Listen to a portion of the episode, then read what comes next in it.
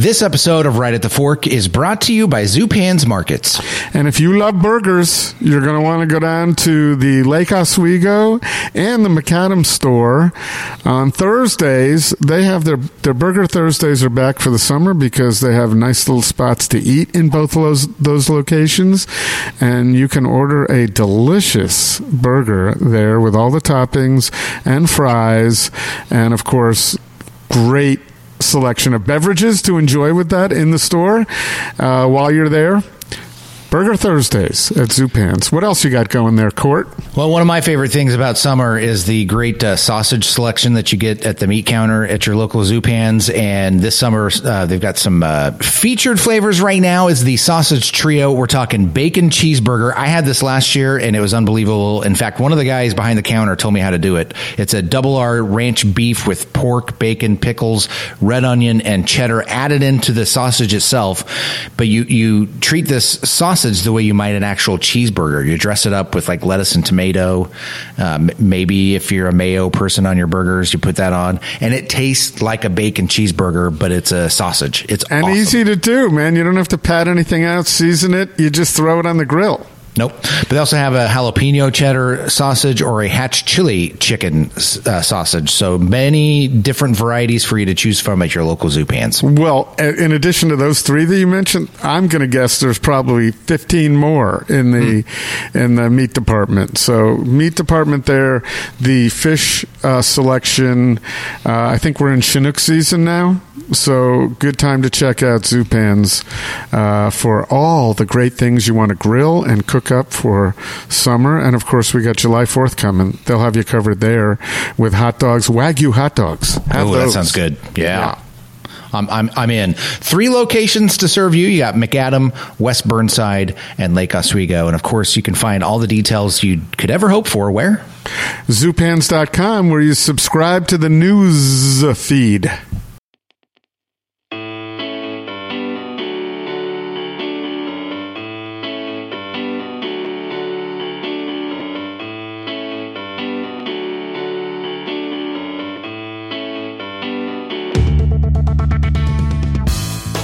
All right, here it is. Time once again. It's Portland's Food Scene Podcast, right at the fork with your host, Chris Angelus from Portland Food Adventures, and I'm co host, Court Johnson. Thank you for the introduction, Court. You do that so well. Thank you. I've got it down to a, a science. I think we'll, we, you want to sign a long, let's sign a long term contract. We're co- we're partners in this. We'll sign each yes. other. You sign me, I'll sign you.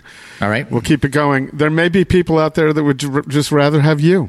I'm guessing. Oh, no, no, no, no. When there are those times where, you know, you're on vacation or doing one of your Portland Food Adventure trips and I fill in, I really have a huge appreciation for what you do because you're such a good conversationalist. Like you have conversations with people, you don't interview them, you con- you have a conversation. Whereas w- when I do it, it's it's an interview, and so props to you, Chris. Well, first of all, we all think it's an interview, but I prefer to have conversations because yeah. this isn't 60 minutes. And, right. uh, but you're a professional, man. You, you make it sound like a conversation and, but you approach it from, you know, you did morning, you still do morning radio for years. I don't think you're yeah. doing many interviews these days Nope. But in like the days where you did, you you know, you had three minutes, so you had questions. You can't have, you couldn't have a conversation necessarily. Yeah. We did, we did. Man, I I miss when I used to come in to Kink in the mornings when you actually had to come in to the studio right. mm-hmm. for your three minutes. Um, I miss that. That was great. So, yeah. But you, but that, there's a difference when you're doing three minute. You can't have a conversation, right? You can't have a conversation. It's like here's the question set up, you answer it, boom, we're moving on. Right. So, you know, yeah. there were the days, a little insider thing, where I came to the podcast with 10 questions and I would check them off and try to get there. And then I learned we weren't covering all of them, that there were tangents to go down that were actually kind of more interesting than what you might read on Eater anyway. So, uh, and the podcast is about people and not necessarily businesses.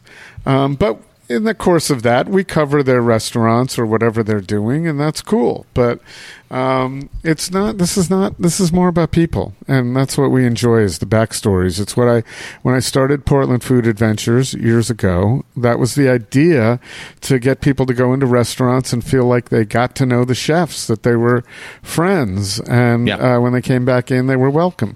Same thing on our trips. When you go back into Urdaneta, after you've been to Basque Country with them for ten days, you have a you have a pretty cool experience going on with that. And so, those are what we do. And speaking of, we have one available. A trip to Basque Country next April again, fourth one. We also just added Hawaii with Vitaly and Kimberly Paley next May. Opportunity to go see what they're up to after moving there uh, about 10 months ago. And by the time we go, they will have been there almost two years with lots of new friends, relationships, experiences. That's going to be awesome. But that is what Portland Food Adventures, and that's what this podcast was meant to do was get to know these wonderful people who make up our great food scene. Because i always mm-hmm. thought you know they have more stories than the cooking that they do. We've never Right. really discussed a recipe on this podcast. But you know to me they were our celebrities. Our we didn't ha- we didn't we don't have i wish we'd have a beefier sports celebrity uh, repertoire in Portland than we do. We've got two teams, really basketball and, and soccer. Um, I hope we get baseball. I don't think it's going to happen, but man, they're going to expand. So, um, this I always felt it was uh, with sports celebrities you don't really get to know them very well. Here's an opportunity to go into someone's house, into their kitchen, and get to know them intimately. And so on this podcast, we wanted to find out about people's pasts and what brought them. That's why it's called Right at the Fork. If anybody ever wondered what uh, along the way we take rights at the fork and lefts at the fork and how did you get to where you are and that's what this is all about so speaking of rights at the fork if you get if you're leaving portland and you just take go out 84 you're going to be able to take a right and get off in troutdale is it troutdale yes it's troutdale Yeah, it's Troutdale. Yep. Mm-hmm. and go to Sugarpine Drive In. And we thought, right now, summer just started a week ago, and people are going to be out and about. And we thought featuring Ryan and Emily at uh, Sugarpine would be the perfect thing to do. Their place is very popular. However, it's worth going to no matter what the wait is. And they have, you can just go up and get some ice cream and drive right up. Um, but uh, it's worth the wait. Everything they do is really spectacular using local ingredients, and they're very mindful of sustainability and one and and positive employment practices. So um, this is a good one. We love it. You've already, we, this will be the second time we've uh, we've repeated it, and it's worth repeating for those who haven't heard. Yeah, I, we repeated it last September um, because despite uh, so it was a year ago we had this conversation with Emily and Ryan, um, but then I had my first experience at Sugarpine in September, kind of at the end of the season, and in just in my conversation with Emily and Ryan there at the drive-in, they were pointing out that they were entering the slow season, so it felt very important to me to make sure Sugarpine remained on people's radar just because it easily the best drive-in food that I've ever had because it, it's hard to define it as drive-in food. It's just elevated food. It's delicious. And, um, to your point, you know, Emily and Ryan are doing much more than just, you know, making food. making food and i'm gonna i'm gonna you know maybe we should do this have this uh uh, designation or some kind of award. I'm going to put Sugarpine Drive-In on on the list of iconic Oregon experiences that you must ex- you must do. If Oh, you, yeah. if you live here or even are visiting and you need something on the list that you got to do if you're here when they're open, Oh, that's one of them. You know, I used to say plate and pitchfork dinners. Sadly, they're closing their era right now. Mm-hmm. And I believe they have a 20% off opportunity for the last season to go to plate and pitchfork dinner. So you might want to check that out, plateandpitchfork.com. But I'm going to say that Sugarpine is right up there with the iconic experiences. I've got some coastal experiences I'm always happy to share, which we have on the podcast. And, uh, you know, some other places you must go in Portland too. And this is one of them. Sugarpine. It's not in Portland per se, but it's a Portland experience. It's right outside. It's for Portlanders and Oregonians and visitors. Mm-hmm. Right at the Fork is brought to you by Zupan's Markets. Unsurpassed quality from the best meats and wines to local baked goods, fresh flowers, and an extensive craft beer selection. Step into Zupan's and be inspired for your next meal. Food loving customers and local chefs know that Zupan's is the place to find the very best Northwest bounty in Portland. West Burnside, Macadam, and Lake Oswego. Local and family owned for over 40 years. Zupan's Markets. Ringside Steakhouse. For over 78 years, Ringside has been providing the best steaks and has been the home of the beacon of great hospitality in Portland. Make a reservation today at ringsidesteakhouse.com. And while you're there, sign up for their mailing list to be the first to find out about exciting specials and events going on at Portland's beloved Hallmark restaurant, Ringside Steakhouse. And by Portland Food Adventures. It's your opportunity to travel to the world's most celebrated food destinations with Right at the Fork host Chris Angelus and some of his favorite chef friends. Check out portlandfoodadventures.com for exciting and delicious itineraries to Spain, Italy, and elsewhere. Stay in great hotels, eat incredible food, and leave the planning to Portland Food Adventures.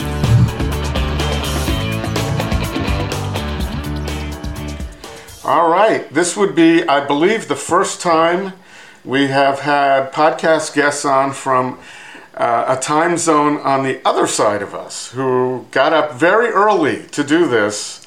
I assume you weren't up much earlier. It's 7 o'clock in the morning for you, Ryan and Emily, and in Hawaii. So thank you so much for taking a little time out of your well deserved and uh, pretty rare vacation, I understand. Yeah, Chris, thanks so much for having us. Um, definitely a rare vacation. But I have to say, we really love what you guys do on this podcast. It's one of the very few that we listen to. Um, love listening to a lot of different like local chefs talking about what their experiences are, especially in the last couple of years. So it's been really helpful just listening to these episodes that you've created with Court and just thanks for doing this. Oh, I appreciate it. Now we're all done. That's the best news I've heard all day. So, no, I, I it's great to hear that you're actually listeners. So, uh, thank you so much. That doesn't always happen, and it doesn't certainly open the podcast with that information. So, uh, and, and I will say this: I love what you do. And I have wanted to talk to you for a long time. So when this opportunity came up, through the book that you're that you're participating in, I was I was delighted and thought, oh, good. Now we can finally find a way to uh, get them on the podcast. So, um, what you're doing is unbelievable. I'm also not only a fan of exactly the sugarpine and exactly what it feels like when you go there and the excellent food, but I'm a fan of yours because you all decided to move to the gorge at some point and then build your business around that. I think that's great because there is a kind of a provincial mindset in Portland, and I think it's going away after the pandemic, that Portland is all there is Southeast Portland and Northeast Portland and Northwest Portland. It isn't, and you've proven that with Sugarpine. I, I agree. Um, there was a when we first moved out to Corbett in the Columbia River Gorge, we were curious too. We were like, if we we saw this cute little um, building on the side of the Sandy River that used to be a snacks and tackle shop, and we always uh, just drove by it and we're like, what if we did something there? What if we put something in there? Like, would people come? Would it be everything we thought it would be? And um, we just took a gamble, and uh, I think it really paid off. It's real. Why don't we, for the uninitiated, because there are a few Tell them a little. Tell us a little bit about Sugarpine and what makes it different and what it's all about. Sure. Yeah, happy to, to take that on. Uh, Sugarpine's a renovated 1920s gas station that was turned into a drive-through and concession stand. It's uh, it's set on the banks of the Sandy River in Troutdale, right in the Sandy River Delta. We're also at mile marker zero of the historic Columbia River Highway. We're just set right on the edge of the Columbia River Gorge National Scenic Area. It's a really special place with a lot of history. At Sugarpine Drive-In, we serve up nostalgic Americana with a twist. That's kind of how we say it. Uh, American comfort food classics with a seasonal spin. We also like to call it uh, farm to drive-in. So what we're doing is sandwiches, salads, soft serve ice cream, and classic refreshments. We use modern technique and some global ingredients to kind of re-envision these beloved American dishes in a sort of a fast service format. Uh, no burgers, fries, or shakes. Uh, everything we serve has a story and was inspired by something from the past. So, like a novelty or a classic flavor combination or an old recipe. So it's like drive-in. It's like drive-in with a real Portland, uh, sprinkling Portland all over it because it's not what you would expect necessarily. Exactly. We, we knew we were creating a destination restaurant. Um, we're, you know, like we said, we're 25 minutes outside of downtown Portland. We wanted to create something that was unique, that was approachable, that was also a surprise. Um, so, you know, you can see it uh, throughout the menu. We're doing a lot of things that aren't quite necessary with the details of the food, and it's not what you quite expect when you come into a an old drive-in restaurant. But we love that. We wanted to give people something different, and uh, and also sort of uh, an homage to the past. How much of a gamble was it? Did you have any idea? I mean, when I drive by there now or to there and see the lines, did you have any idea it was going to take off the way it did? Absolutely not. It's been a whirlwind. We've just been constantly adjusting to try to find a way to manage the volume of people coming through the gorge and coming to the restaurant. You know, I think uh, in the summers we are serving somewhere between 1,500 and 2,400 people a day for lunch between the 11 a.m. and 5 p.m. hours. And it's a 600 square foot kitchen. It really is just a little old bait and tackle shop. Actually, once was a gas station as well, built in the 1920s. We started out in 2018 with a staff of five people, and now we have usually between 30 and 35 people uh, on a shift helping us serve all these people that are coming out here. It's it's just astonishing. In, and that that's they're all in 600 square feet, or there is that if That's incredible. Yeah, if you've been to the restaurant, you see we kind of spread the front of house uh, in quotations, you know, out into sort of the customer area. We've got people working in the parking lot, directing customers to parking spaces. We've got people like helping tables uh, as far as like busing and, and, and such out near the tree line. We've also got this little cool food truck that serves Hawaiian food from my brother Darren. Uh, you know that all of a sudden it dawned on me that's something I could do at a restaurant is direct traffic. That would probably be the only thing I'd be good for. Um, so that so and and it begs the question right now uh, with the labor shortage. How's that? You know, you're how's that working for you this year and last year? How how did that? Was that an obstacle for you? Yeah, um, you know we're so fortunate to have uh, adequate staffing at this point. You know, we made a really a good push earlier in the year to get staffed up. Um, and, um, you know, we've really spent time in the last few years focusing on a lot of things that are going to help us uh, recruit and maintain a great staff. Um, it's one of the areas we think that we are uh, succeeding in. And I think for us, like the most important thing day in and day out is like the culture of our restaurant. You know, last year we saw during the pandemic sort of this just renaissance of like these ideas about what a sustainable restaurant looks like, um, what a toxic restaurant looks like, what uh, chef owners should, how they should behave. And we, you know, really had some time over the last couple of years to re envision what we set out to do and just focused on lots of little things that we think put our staff first. Um, and um, yeah, maybe Emily can talk a little bit more about that. Uh, yeah, just to reiterate, uh, since the beginning of the pandemic, we've really just doubled down and really wanted to focus on um, retaining staff. But even prior to that, we opened Sugarpine in with the intention of creating a different type of restaurant. Um, our hours they're a little odd. It's like eleven to five, and that was so that everybody could go home that works for us could like have dinner with their families and have a really sustainable life. And like the maximum anybody can work is like 10 hours in a day. We really just tried to make it a little bit more sustainable for our staff and their families.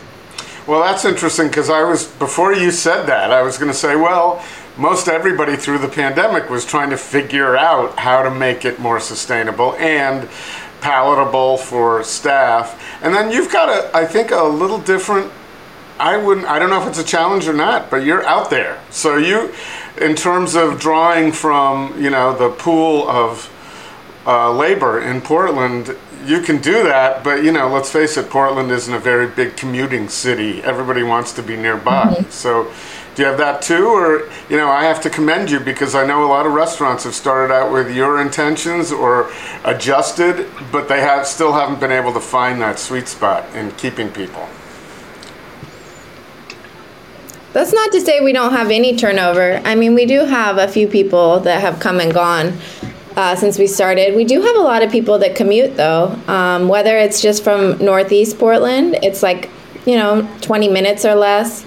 Um, we also have a lot, you know, like as people are spreading out from downtown, they're they're out in like in the outsides of Portland. We also recruit a lot from the local community. So we have a number of people that live in Corbett or Gresham or Troutdale that work for us as well. We do have a couple people who are like super dedicated and are driving quite a distance, um, you know, from Lake Oswego that's a, that's a raise. You know, that's where I used to live, and I'd yeah. go, and I'd go to, um, you know, the park out there, what thousand acres or what did we used to call it, mm-hmm. Sandy River Delta. I did that yeah. until, my, until my Labradoodle was attacked by a pit bull, and I thought, okay, I'm not driving all this way for that any longer. but uh, yeah. and when I did that, Sugarpine didn't exist, so I would have loved to have uh, had a second reason to drive out there from where I was, but. Um, so uh, you developed something pretty special and different, and I, I'm sure you knew that going in, but still you had that kind of geographic distance from the Portland food scene. But then also you had a connection. You know, you've been connected to uh, siblings in the market and so forth, and a lot of positive things going on with social media to help people understand. Um, so, in order for that to happen, you two had to have some pretty good chops going in, in terms of how to put this together and recipes and so forth. And then I'm going to add to that that it wouldn't have been possible. I don't really know you two, but I have mm-hmm. I know of you. And I'm sitting here looking at you now, and I can, I can get a feel for it. But it would not have been poss- possible without the love you have for each other, too. I think that is what drives a lot of what uh, what everybody's able to enjoy at the restaurant. So let's talk a little bit about your food pasts that uh, got you to where you are today and what enabled you to, to be able to have the confidence that we can build this and we can build something pretty cool. Yeah, yeah, you bet. Um, I grew up in Corvallis, so just a little bit um, south of Portland and um, my mother was an avid gardener. I was always like out in the garden, and I really had a deep connection to fresh produce growing up. And I just loved restaurants, and I worked like all through high school in restaurants, and just decided to pursue a culinary career and um, got my associates at Western Culinary, if you know what that was back in the day. Um, after that, I worked at Andina and Gotham Tavern. And then when that closed, um, I retained close ties with all the chefs from there. Um, so like Tommy Habetz, Jason Barwikowski, Naomi Pomeroy, Gabriel Rucker, uh, Erik Van Kley. Were um, they were all in management positions at that restaurant, and I'm Naomi owner, um, and so I worked at Beast for a long time. When that opened, I helped open Toro Bravo after I took a long trip to Spain. And um, I've never heard of any of these places. What are you talking about? no, no. Yeah. So here, here's the thing. Every place you mentioned is deeply rooted in our Portland food scene, and things have changed so much that there are people, if they just moved here, they're not going to know. You know, there are mm, plenty of people yeah. who will know wh- who those people are and what those places are. But I'm a little sad that a lot of people aren't going to know, you know, the newer folks. And that's okay, things change. But that's incredible, Yeah. that list of places that you just read off. That is a list of the iconic Portland restaurants that built this incredible food scene. So I didn't mean to interrupt you there, but I'm just impressed with.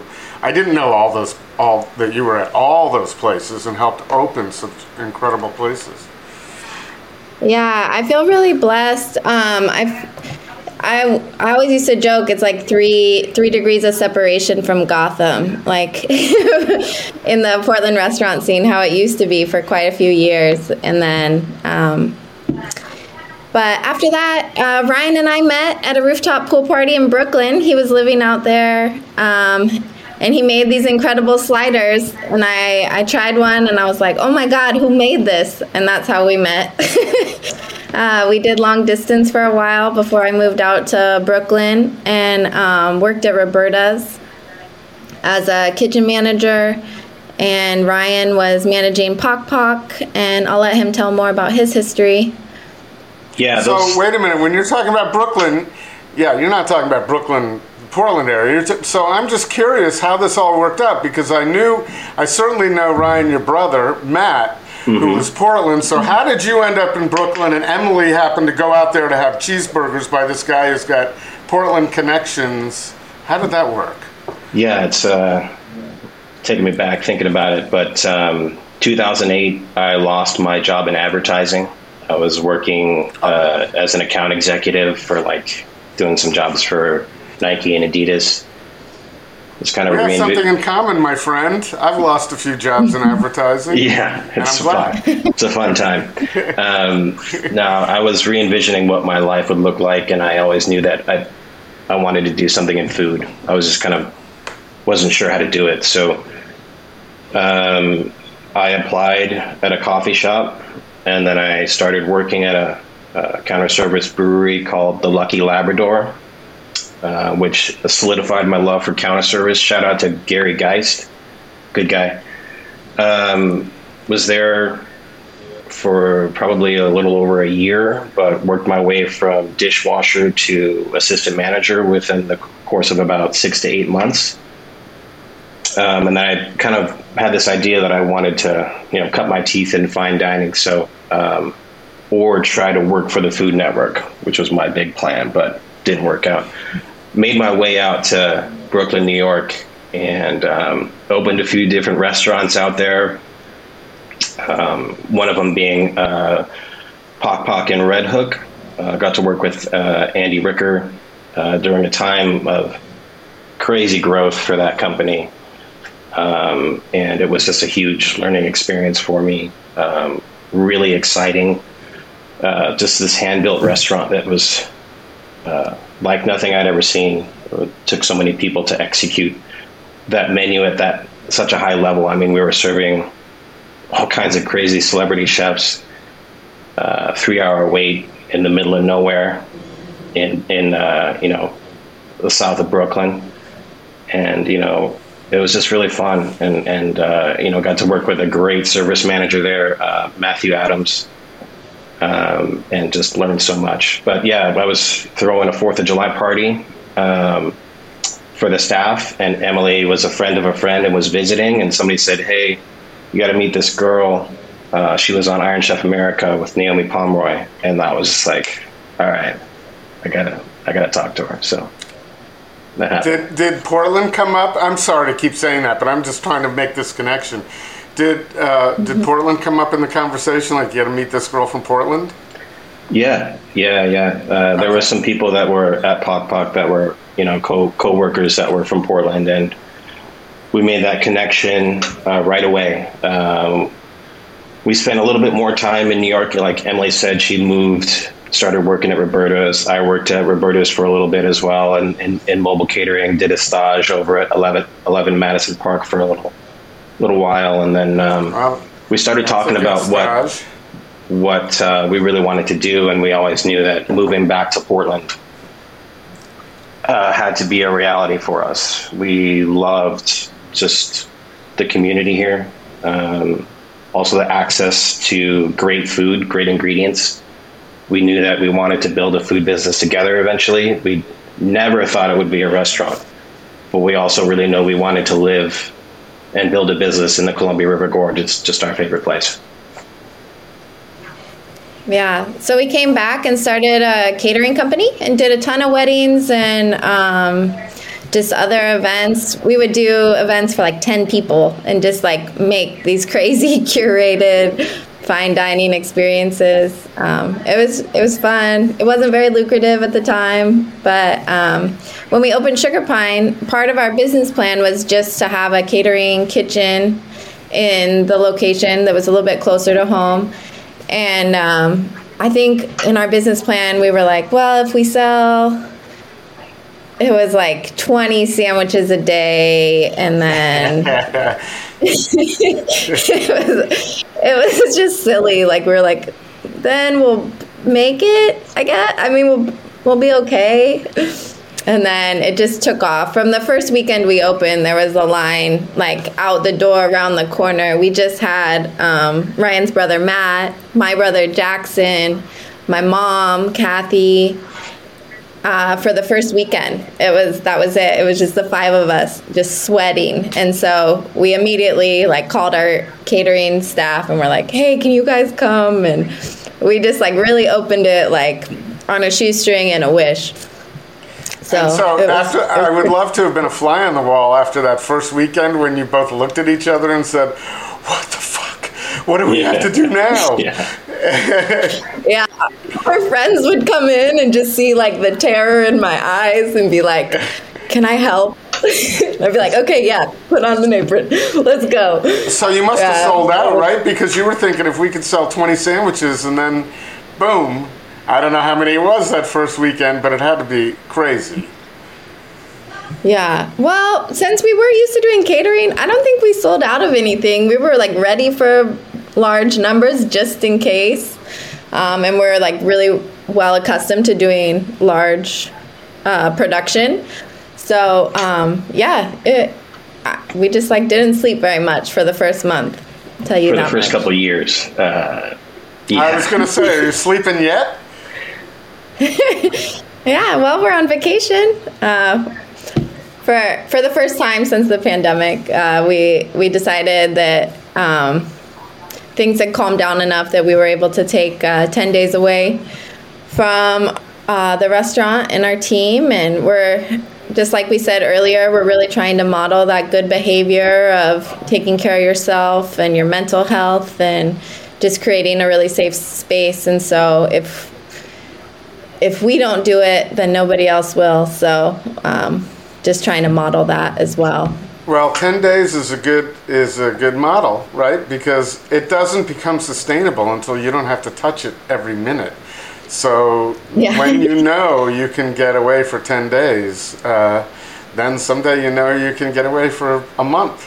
Um, perhaps mm-hmm. I'm not suggesting that, but you know that's something that a lot of people in the industry don't don't work towards, they don't realize it, and they don't get there eventually. I mean, that's why a lot of people, I think this pandemic was a reset for a lot of people. Was it a reset for you? Um, I don't, I'm guessing it didn't affect you too much because your, you know, your clientele, your customers are outside, right? You didn't have as many issues to deal mm-hmm. with as, as many other restaurateurs. I mean, I, I think we definitely had challenges, but I think the restaurant was poised to be um, able to survive um, the pandemic. Uh, just offered up so many different challenges, but just being an, an all outdoor seating restaurant, I think it gave it some some comfort um, for our guests. Um, just being able to eat outside in the fresh air. We That's also were sort of a love it. destination restaurant as well, where you know people could drive out of the city and feel like they were just you know almost almost on vacation. You know, just like taking a, a retreat out to this you know sort of natural space with a little restaurant on it, and I think that made people feel really good. We Yeah, also no, were. That's, uh, we we saw it out on the coast too. Everybody was getting out of town, and that was their vacation. That was it for the day or the week. Yeah. I think also just being able and set up to do high volume takeout was something we were already doing. Um, and so, you know, we added an online store. We reduced our hours from, you know, we were doing 11 to 7 originally, and then we took it back 11 to 5 because it was just like everything was taking such a toll on us. We really did a lot of things to just make it easier on us, easier on our staff, and really thought about okay, well, what, why are we just chasing more and more and more? Why don't we refocus and figure out how to make this work in the long term? So that's what we did. and your lives too not just the business being sustainable but your your lives and i think that is pretty cool that you did some thinking about that and uh, and and your your employees benefit by that too that Yeah. that mindset Yeah.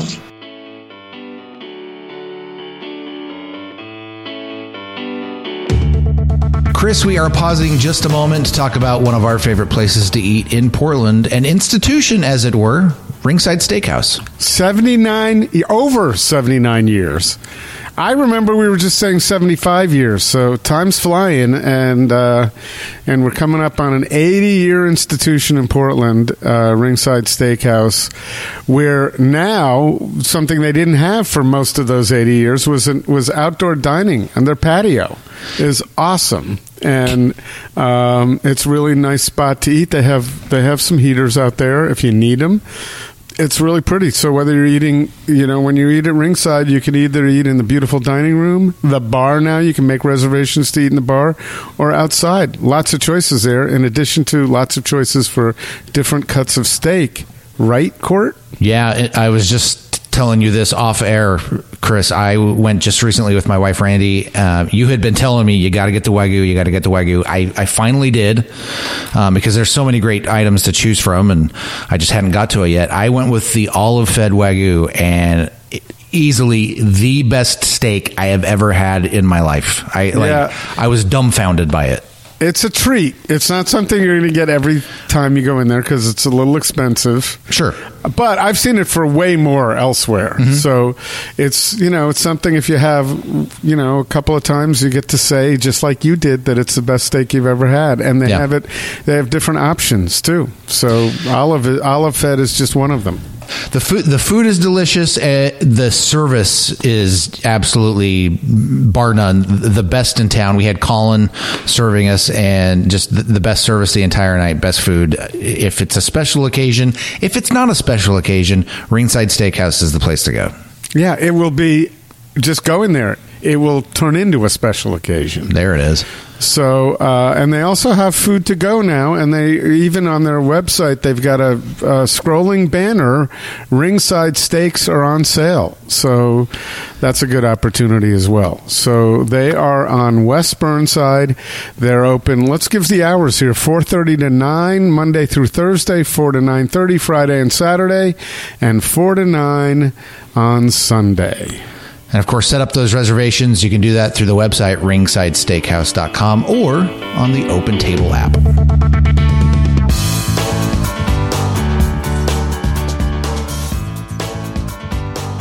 one of the things I wanted to talk about was the gorge and your love for the gorge because you were drawn there, you moved there. What are some of the uh, the things that you still get to do that you enjoy, or some of the things you really enjoyed before you you started Sugarpine that you'd like to get back to out in the gorge? Or you are you spend a lot of time on the river? a mountain, uh, you know, in Mount Hood area. What's what's the deal? Yeah, we do a ton of hiking uh, with our dog, uh, just checking out the waterfalls. It's so great. Um, you know, everybody refers to the Columbia River Gorge as like Portland's playground. And um, before and after the Eagle Creek fires, I felt like that was like a huge talking point. But there's so many activities in our neighborhood. It's it's pretty out, outstanding. Um, there's a lot of resources on the Mount Hood and Columbia River Gorge tourism site, which um, we just worked with them on this uh, cookbook where we contributed. Um, our recipe was um, part of our Larch Mountain sundae, which is a signature that we have at Sugarpine. It, it pays homage to um, Larch Mountain, which is uh, one of our favorites for hiking and foraging. It's beautiful And up so, there. I, I um, made it to the. I drove up to the top Yeah. once, and it's pretty incredible. So uh, It's something that does. beautiful. Yeah, it does something that doesn't leave your psyche once you've been there. So as soon as I saw that you're that you were named at Larch Mountain, it automatically conjures up positive things. Yeah, our our catering company was called Larch Provisions as well. Um, when we used to do large um, catering events, so we also wanted to tie that in. But it's um, there's so much to see. There's so many farms. You like drive past lavender fields. You see beehives. There's tons of flowers and greenery. There's conifers and pine trees. Um, it's just like rocky boulders all the way up to that drive is just stunning. Um, you pass Blueberry Farm. So we really wanted to tie all that in into one sundae.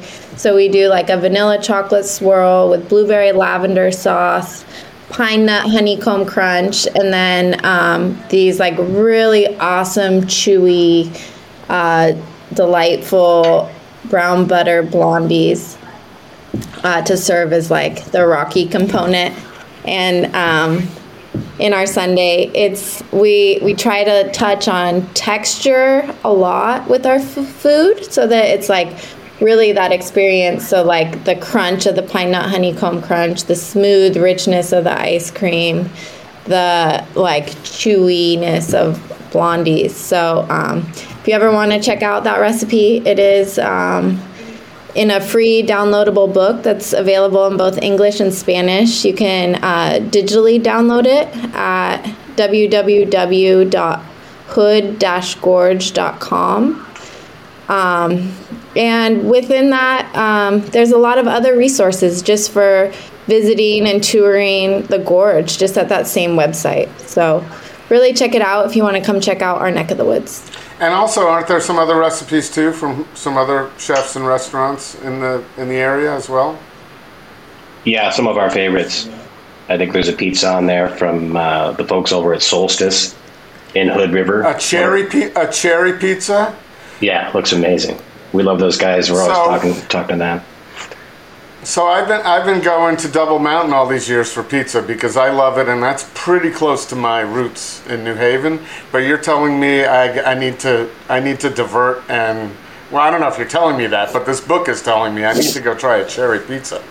Ooh, I don't know if I want to say that. Uh, all the pizza in Hood River is fantastic, but Oh, um, yeah, we've got a we've got a collaboration cider as well from Double Mountain that we've got on tap exclusively at Sugarpine. So definitely go Well, to Double listen, Mountain. all I was saying is I need to go somewhere else once in a while. I still love Double Mountain with all. My, I've been up. Listen, I'm in Manzanita and I've been here eight years. I've probably been to Double Mountain twenty times in that period of time. So yeah, no, it's a it's a worthy destination, and it's where I stop all the time. But at any rate, all I'm saying is there are some other things up there because I can tend to get single-minded. Oh, and yeah. It's nice to get new suggestions. Yeah, there's uh, Solstice is beautiful. It's right on the the river too. Um, it's on the Columbia in front of like this park, and you can watch the windsurfers. It's a real experience as well. It's awesome.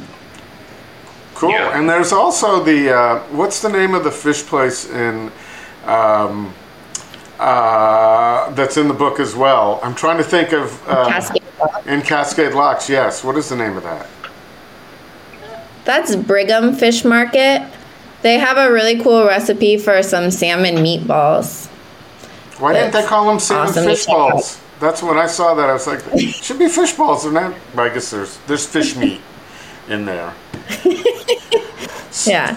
So, uh, how was that working? So, is that uh, when when you when did the author did the publishers come to you about that? Did you have a hard time deciding what recipe you wanted to use, or did you immediately say this is the one? This is the one we're going to do.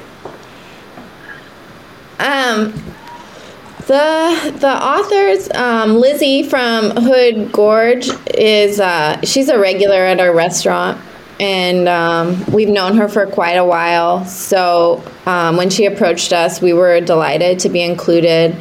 Um, we really love everything about the gorge, um, and there's so much to see and do. Whether you're like taking a leisurely drive on the Fruit Loop and checking out all the apple farms and cherry farms and like Mountain View Orchard is out there, which is beautiful. There's there's it's just stunning vistas wherever you go um, between Troutdale and Hood River and uh, the surrounding. Um, and so we were really excited. The reason we just thought to include the larch was because it really ties to our uh, area of the gorge, which is Larch Mountain and the Sandy River. We haven't come up with a Sandy River sundae yet, but we're working on it. We're workshopping it. I think it's uh, for me. It would have to be something that's got something to do with dogs. That's the word. I, I you know, my my dear dog Oakley used to spend a lot of time in the Sandy River. So, by the way, I noted I was looking at your Instagram. We both lost 17-year-old dogs last year around the same time. Um, And you have another dog now too. Did you? Is that a dog that you? Did you? Did your dog learn from? Was it? Uh, your dog's name was uh, Elijah or Eli? Eli?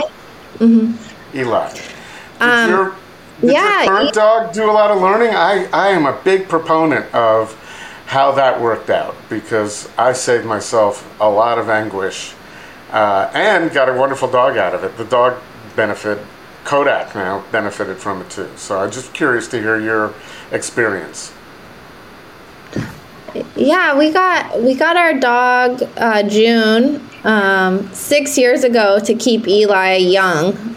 Um, he was starting to get a little bit um, having a harder time walking and stuff, and it really just revived his spirit. He's he's such a a, a cherished member of our family, even still.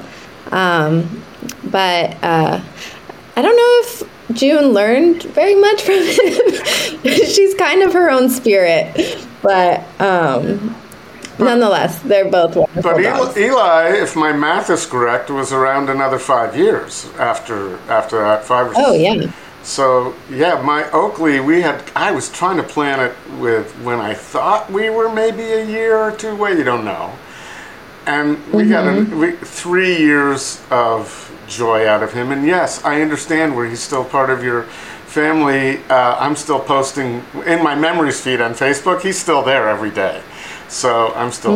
I'm, st- he's still with us in many ways. So. Sorry for your loss, Chris. Yeah, Yeah. it's uh, it's hard for us to talk about too. Um, but you know, it's just hard to have a it's hard to have pets when you you know run a restaurant. I I, I can't. I don't know why we did it, um, uh, but we we did our best, um, and uh, we created a place that's dog friendly too, which we love. Um, so if you've ever been to Sugarpine, you'll you'll notice just dogs running around everywhere. Um, it's pretty fun for us. Uh, I don't know if it's fun for everyone, but um, apparently dogs like to eat ice cream too. So we sort of these things called pup cups that people buy a lot for their dogs in the drive-through or at the walk-up window, and um, that's a fun. It's a fun sight. Uh, we joke that we're mostly a dog restaurant at this point, but um, it's, it's Well, they're better customers. They don't. They'll never leave you a shitty Yelp review. That much I can tell you. You know, uh, And they're very appreciative. You know, you know they're loving everything. I think uh, one of your previous guests uh, uh, Bill Oakley. He hit us in our first six months of being open, actually, and uh, he was in this phase of really, he really loved, he was going for the negative on us, um, which I think you know a lot of it was truthful. Uh, we really didn't know what we were doing at that time, but um, but it was it's fun to see him on the uh, on the podcast with you too. Yeah, well, that was a surprise for me. Court took over while I went away, so uh, I was interested to hear from him. I didn't know that he had uh, that he had done that. We kind of lost Ryan a little bit there. So Emily, I don't know if you can fill in a little bit about what he what he really said about what Bill Oakley, our guest, like two or three weeks ago uh, on the podcast, what he had said. Um, I don't know if I would do it justice. Uh, Ryan and I kind of take on different roles in the restaurant, and he is much more in tune with the reviews. I kind of tune it out. Uh, that's the way I maintain, and I don't read any of the um, the Yelp or the reviews themselves. Um, when certain issues come up, he'll talk to me about it. But if there's like a way that we need to improve, but Ryan has his own opinions on Yelp reviews. Right. Well, and those things are gonna. Those things. If you just get an outlier on that, you don't have to react to that.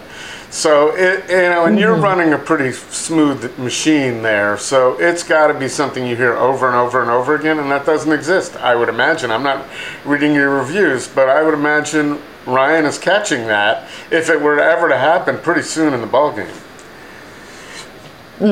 Yeah. exactly. Yep. Uh, save yourself some time. Don't read our reviews. Um, uh, it's it's uh, it's a deep dive. well, sometime it may be interesting to see, but I always believed you gotta you gotta throw out the top and the bottom. It's like diving, uh, scoring dives uh, or swim dive meets. You got to throw out the top and the bottom and look at the meat, and it's it's all going to be there. Ryan, I wanted to talk to you a little bit about your family. Uh, how many brothers do you have? Yeah, I've got three brothers, four of us total. We um, Four total. So I know I know Matt, but I, I've kind of heard about others too, and I then found out about you after I knew Matt. So um, you all have good connection to food. How did that happen? Yeah, you know, when I was working in advertising, Matt was um, he was doing his thing at Park Kitchen. He was working the line with Will Preisch and uh, a couple of the other guys, um, old timers there. Uh, R.I.P. By the Will, way, who's now love at that restaurant. Who's now now out at Abbey Road Farm, just so that people know. Yeah, Because not everybody knows who Will Preisch is. They should. they should. they They, should. He's a great guy. Yeah.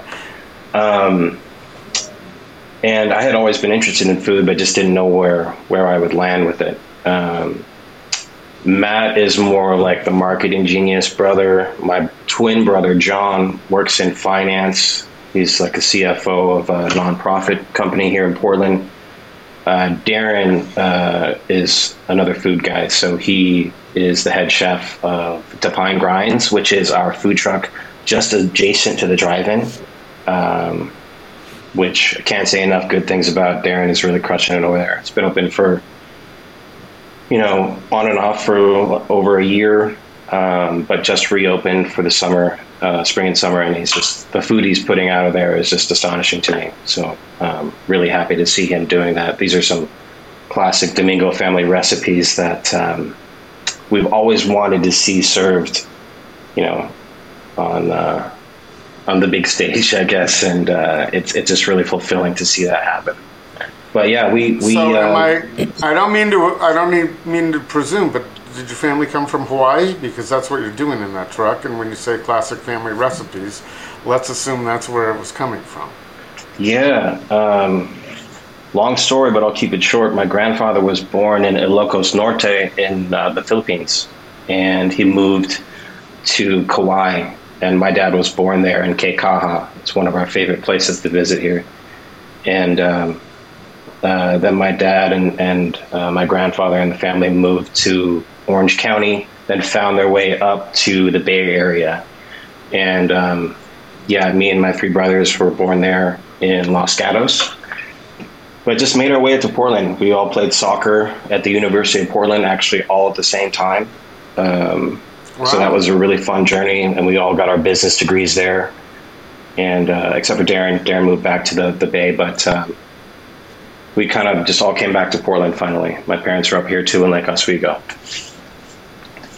Wow, that's very cool. I'm feeling like Henry Louis Gates a little bit, with, and uh, discussing how you two met. I don't know if you've seen Finding Your Roots, but I kind of enjoy that.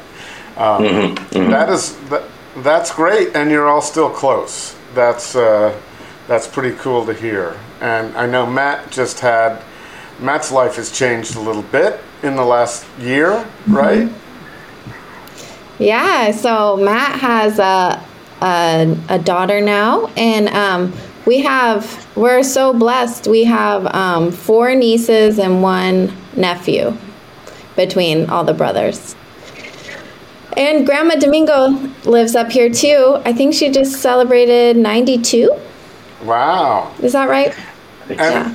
I think 90, I don't even know if this is politically correct anymore, but is Grandma Domingo looking at you two saying, "Excuse me, is it all restaurants for you and dogs, or uh, you know, are, are you able to even think about that?" And is that it's none of my business. I'm not. I'm not even supposed to ask that. You can't ask that on a job interview, right?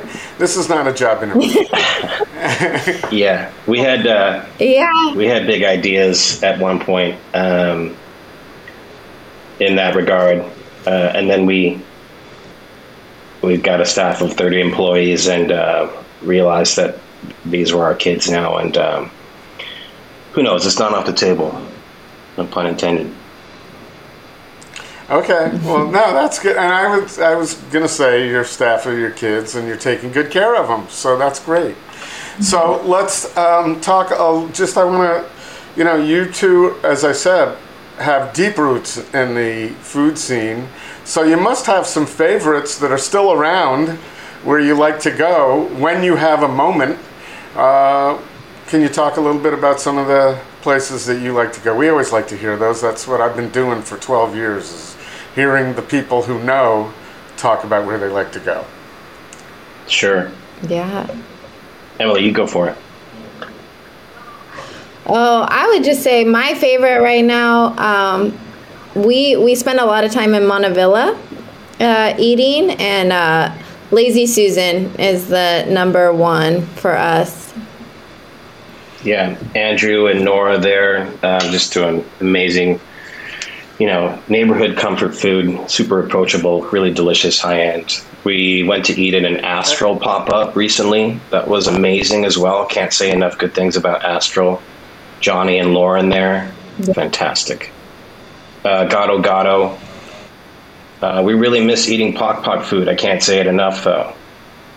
Golly, I, I wish that was still there. Well, you're gonna have you, you might have to go to Thailand and just have him drive you to places that are like that. But so any so were you done with your list? Uh, no, I've got some others. Uh, we love going to Good Okay. Coffee in Troutdale. If you guys haven't been to the new location there in downtown Troutdale, Good Coffee. The Mm-hmm. Purvis brothers, Sam and Nick, doing amazing things for for the West Columbia Gorge. So we're happy to have those folks uh, just a stone's throw from the drive-in. We also, whenever we get a chance, we're headed to Cascade Locks to go to East Wind Drive-In. Uh, just a little family-run spot there. one, more, one more time, you you cut out a little on that, so let's make sure we hear it. Yeah, East Wind Drive-In in Cascade Locks. East- uh, classic burgers. East wind. Uh, you know, fries, shakes, soft serve ice cream. Uh, we love that sort of uh, nostalgic visit there. It's someplace we used to go to in college as well. So we love that place. Nice. I think that's a pretty good list. I appreciate it. Um, so, uh, how long are you spending in Hawaii? And uh, I, I assume that your kids back at the restaurant are looking forward to your, your return. Um, yeah, we just have a couple more days here, um, and then we'll be headed back on Thursday. Uh, we do miss our team back at the restaurant, but they're doing such a great job. It's been a really busy week because it's been in the high 70s um, or mid 70s in in Troutdale at least uh, this last weekend. So they were they were really busy, but they didn't run out of anything, and they did a great job. So um, we're super proud of them, and it, it's nice to know that like we don't have to be super involved all the time. How often are you checking in? I'm curious as to how uh, how you're able to just enjoy yourself and relax without thinking we need to know what's going on, or do you only hear when there's a a little problem? Do you get a message on that? they are keeping us out of the problems. Um, they're just problem solving themselves, which is really helpful. Um, they do. We do read like the shift log every day, um, and that way we can just check in, but not be overbearing either. So that's really nice. I think everybody's appreciating it. I've been checking Especially in quite you. a bit more than Emily, but uh, yeah, I won't. I won't say more than that. Well, you- well, you have the system. You have the system down. So, um, uh, I just lo- I had a thought. I'm going to mark this, and uh, lost my train of thought there. Where I wanted to just I, I want to let you go. I want to release you. So I wanted to have a segue. Oh, I know what it was. Good. Um, so we know you're busy and you're crowded. Do you have a suggestion for our listeners as to maybe the best times to come, and maybe what they might want to some some special things that you recommend um, that they order as well? So, uh, are there times to go where they there might be less of a, a line than others? Well, one really cool thing we have is um, we have an online ordering system. So um, you can skip the line and order online uh, at ordersugarpine.com. That's usually gives you the best indication as to how long the wait is as well, because it'll give you a specific time when the food will be ready.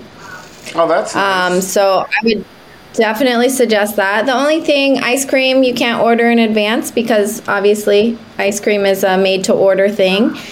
Um, so you do have to do that in person uh, through the drive through or in the line. Um, but yeah, I would just suggest that. It gives you the best idea because it does fluctuate and uh, definitely based on weather and sunny conditions, it takes a little bit longer. Um, but uh, come anytime. It's a it's beautiful. You can walk down to the beach if you have a longer wait, or uh, check out Glen Otto Park, which is just adjacent to the building. Uh, there's lots of like beautiful things nearby, and like you said, you could go to Thousand Acres or do some other hikes as well.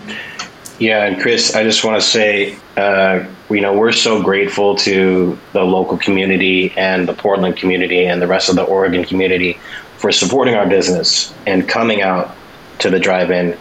It's really like we've been in the middle of nowhere out here, just kind of like hoping for people to continue coming. We feel really grateful um, that we've received the support that we do. Um, we're open Thursday through Monday from 11 to 5. Thursdays, Fridays, and Mondays are a little bit more manageable, but we always just try to let people know to um, embrace the line. You know, it's like part of the experience. You're out right on the river, um, just sort of enjoying this uh, experience that we try to put together. And um, I think it's fun, even if it's busy. Well, no one should really be in a rush when they go out there, right? So they're they're going out there. There's nobody that's going to be. I got to get out of here soon. If you're coming out to Sugarpine, you're you're in that mode. You're in a, a more relaxed mode, and so I think I, I agree with you. And I think the fact that you ha- you're able to order online satisfies the people like me who sometimes want to just get out and go do what we want to do. So that, that is fantastic. So all the particulars uh, Instagram, website, all that stuff. Share that, and then uh, we'll let you go enjoy your morning in, in uh, Kauai. Yeah. Thanks so much for having us, Chris. Um, check us out at uh, on Instagram at Sugarpine Drive-In. Same for Facebook. Um, also, go to our our, our website goods uh, sorry sugarpinegoods.com and check out all of our retail sauces they're also now available at tons of retail stores in the local area we've got our signature sundae sauces our miso caramel honey hot fudge blueberry lavender sauce for sale and now we're also launching our uh, flagship barbecue sauce at new seasons in the coming week uh, it's called sweet smoke barbecue sauce We also have what's called a Northwest Wonder Rub barbecue spice that we're selling exclusively at this point from the drive in.